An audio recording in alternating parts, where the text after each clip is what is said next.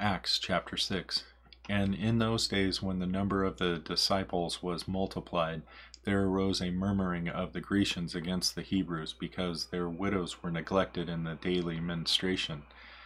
Then the twelve called the multitude of the disciples unto them, and said, It is not reason that we should leave the word of God and serve tables. Wherefore, brethren, look ye out among you seven men of honest report, full of the Holy Ghost and wisdom, whom we may appoint over this business.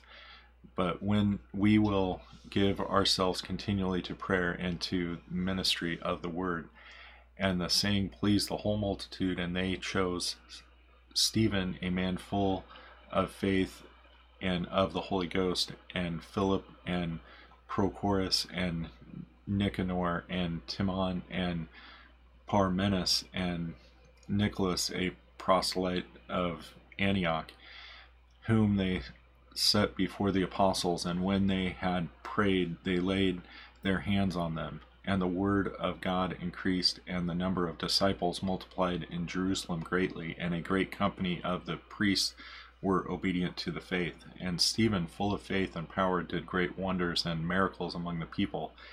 Then there arose certain of the synagogue, which is called the synagogue of the Libertines and Cyrenians and Alexandrians, and of them of Cilicia and of Asia, disputing with Stephen.